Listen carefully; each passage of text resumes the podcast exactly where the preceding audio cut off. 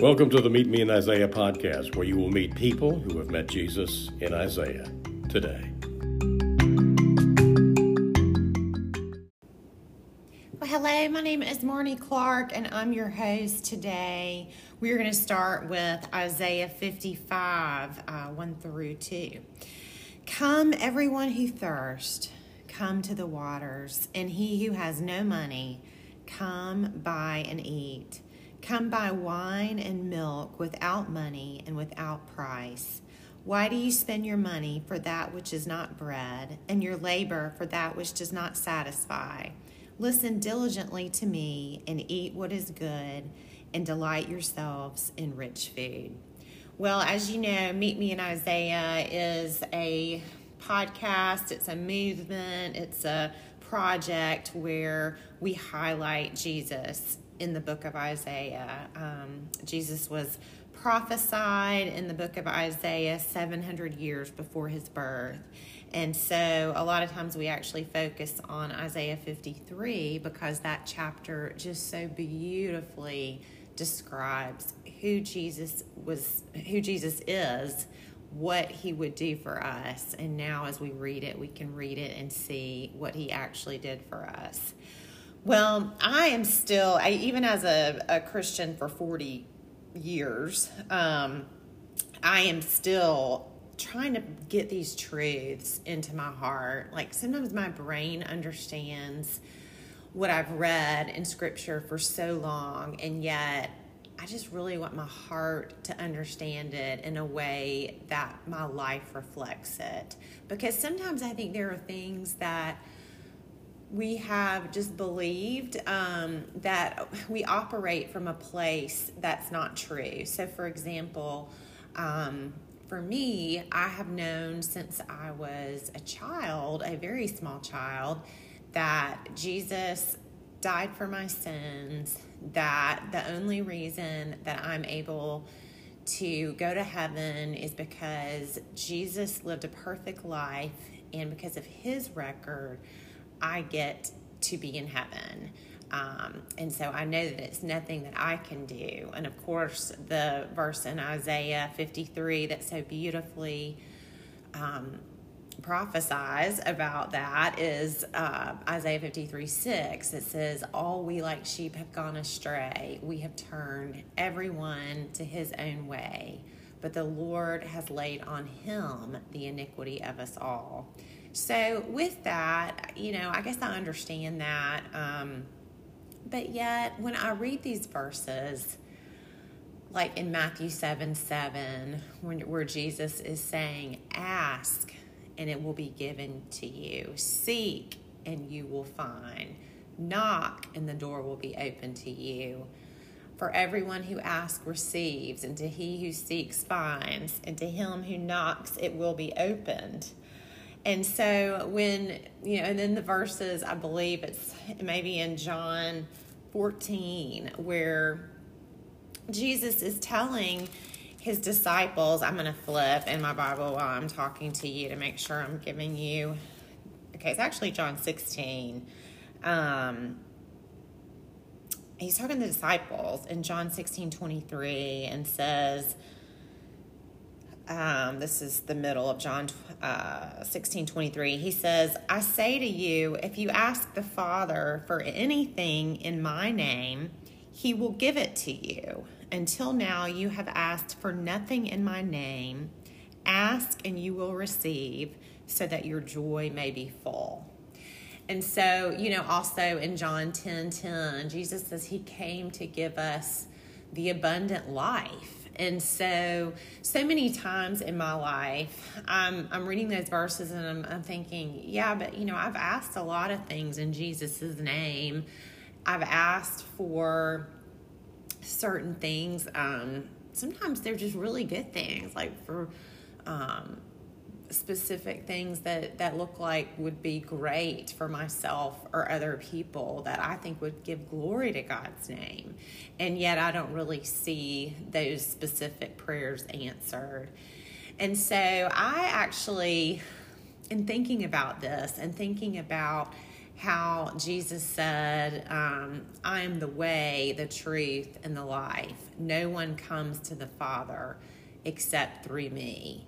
In thinking about those verses, I prayed last night. I'm like, please, God, help me to understand what that really looks like for me in my life, where I am right now, because I can read that and I can understand it and I can believe it by faith but I need to be able to operate out of that belief in my everyday life. I need that to affect my life right now. And so it's interesting because I believe God actually gave me a dream last night. Um, I do dream a lot, and sometimes when I dream, it's obviously just my mind, just, you know, thinking about things that trying to get rid of things in my brain that I've been thinking about, and sometimes the, the dreams don't make any sense. But last night, the dream really felt like a parable. You know, when Jesus was on earth, he told a lot of parables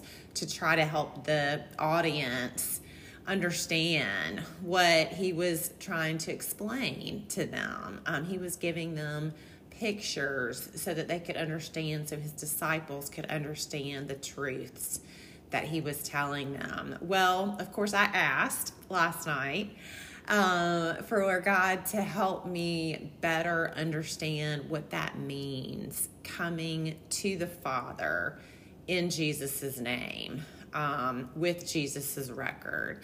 And so I dreamed last night, and um, before I tell you this dream, of course, as you know, with dreams, some things, some facts in the dreams are like they are in real life, and other facts are not really true. So, because I'm someone who completely hates misunderstandings or for people not to understand, I'm going to kind of tell you um, some of the parts that I'm like, hmm, yeah, that part's not really true of my life, but that was what it was like in my dream. So, all that being said, last night I dreamed that I was looking for a house. That Clay, my husband, Clay and I were looking at this house, and we had actually applied. Um, we had put in an application, I guess, for credit um, for a loan for the house and the house was beautiful. It was so big, and I was walking around and I was going, Oh my goodness, there's so many things that I've really wanted, and this house has a lot um, to offer. And it was it was just enormous. It had lots of storage space. It had some things I really wanted. Um, it had this ice maker that um, with my favorite ice, like you know the really crunchy little small pellet ice. Um, it just it had a lot of things that really appealed to me.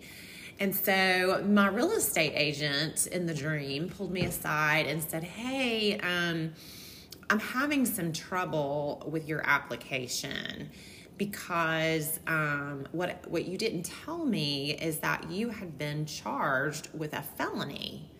Um, and this is really like they're not going to give you this loan. Um, it, I'm having to jump through a lot of hoops, through a lot of delays.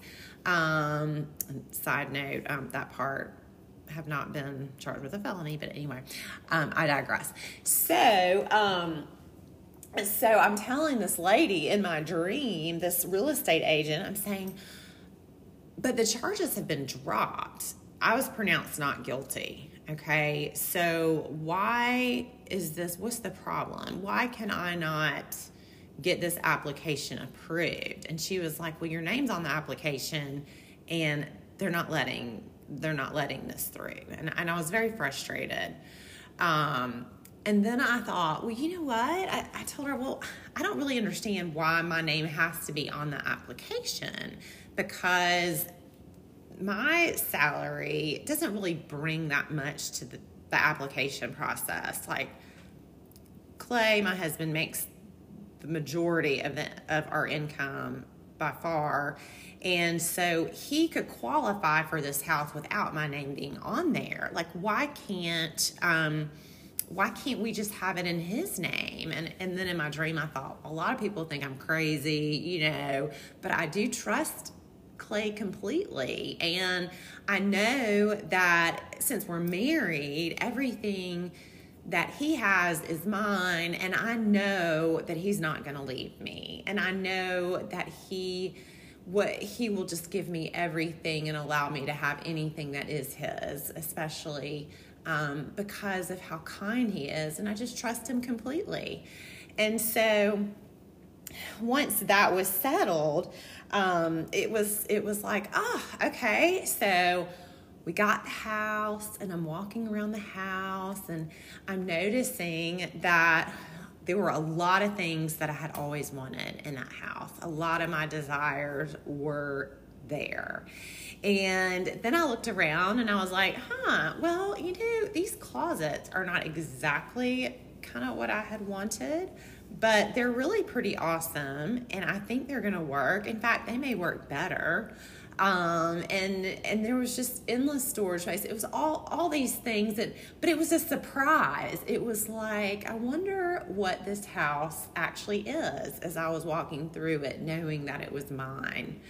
Um, and so, you know, I really, in thinking about that dream, it really brought home a lot of a lot of ways in which I'm operating in my in my Christian life. Of course, um, in Scripture, it it calls us um, the church, um, believers, the bride of Christ. That um, we are in Christ. And so, obviously, in my dream, Clay, as my husband, I believe represented Jesus.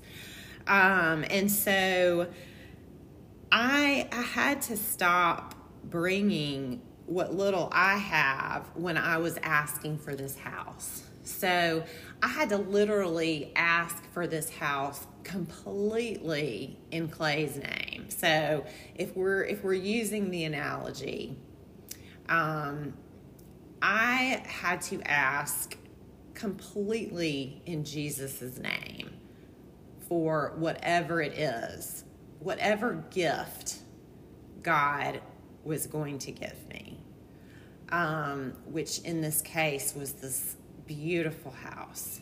Um, unless you think that this is a prosperity gospel or saying that God will give us wealth if we ask in Jesus' name. Like this, I believe, this parable had nothing to do with actual wealth. It had to do with the abundant life, how I was living. So I was living in this house, you know, having things that I had wanted, desires that I actually had in my heart. And then sometimes the life looked completely different than I thought it would. Some of the part of the house looked different than I ever could have imagined it would have looked like. Um, but I couldn't get that at all if I was trying to bring something of my own merit to the table. Obviously, in my dream, I was very confident that the charges against me had been dropped because I knew that um, that there was nothing. Um, there were no charges against me. Um, that that shouldn't have affected my my application. And in my Christian life now, it's that way. I know that Jesus is um, death, that He did take my place, and that um, God has promised to give me eternal life, and that there are no longer charges against me, that I have been declared not guilty because of of um, that gift. But then when I come to Him and ask for the abundant life, for the the love, joy, the peace, the patience, the the adventure, um, anything that God would give me that would put um, my life in the category of the abundant Christian life, if I'm coming to Him and and thinking, well, you know, I've done this. Um, I've been good. I have worked hard. I have. Um, I have prayed this many hours. I have memorized my Bible. I've gone to church. And so, even though in my head I know that those things don't buy me the abundant Christian life, um, I think I kind of operate in that way without thinking about it. And God says, um, actually, also in Isaiah, um, I'm going to flip to it, make sure I'm telling you this correctly. Isaiah 42 8, um, God says he will not share a, his glory with another. And so when he gives me good gifts, um, he is not going to share that glory with me. Um, it is not anything of my merit. I know that my salvation, my eternal life, um, has nothing to do with my merit, but also those good gifts that God gives me, those those things that um, the gifts of the Holy Spirit, the the love, the joy, the peace, the patience, the kindness, the goodness, um, all of those things. Um, that has nothing to do with what I can bring to the table. I cannot put my name on the application for those gifts. And you know, in James 1:17 it says every good and perfect gift comes down from the Father, the Father of lights. And so when I'm coming to the Father, which is the question that I asked last night before I went to sleep, please help me get that into my heart. How is it that Jesus brings me to you? I know that He has paid for my sins, and that is how how I can can live in heaven. But how is it that I can boldly approach the throne um, with Jesus and and ask? for these wonderful good gifts from the Father. And um, and I just believe that dream really was so beautiful that I wasn't realizing that when I'm presenting my request to Him, I'm really trying to uh, bring something of myself to the table, thinking that there is something that I've done to earn some of this abundant life that is promised to me through Jesus Christ. And so there are many, many verses um, that I could share with you um, to kind of flesh all of that out. But I'm going to list these verses in the show notes so you can go and, and study some of this this on your own. Um, I hope that that helps. Um, I do see why when Jesus was on earth, he told a lot of parables because it just when when it's something you can relate to in your own life it's like okay maybe i understand a little bit more. Um, and you know what? Tomorrow i probably am going to need another parable to help me understand it even more. But i hope that was helpful to you. And um, again i was just so grateful that you've joined us as we have again met Jesus in the book of Isaiah.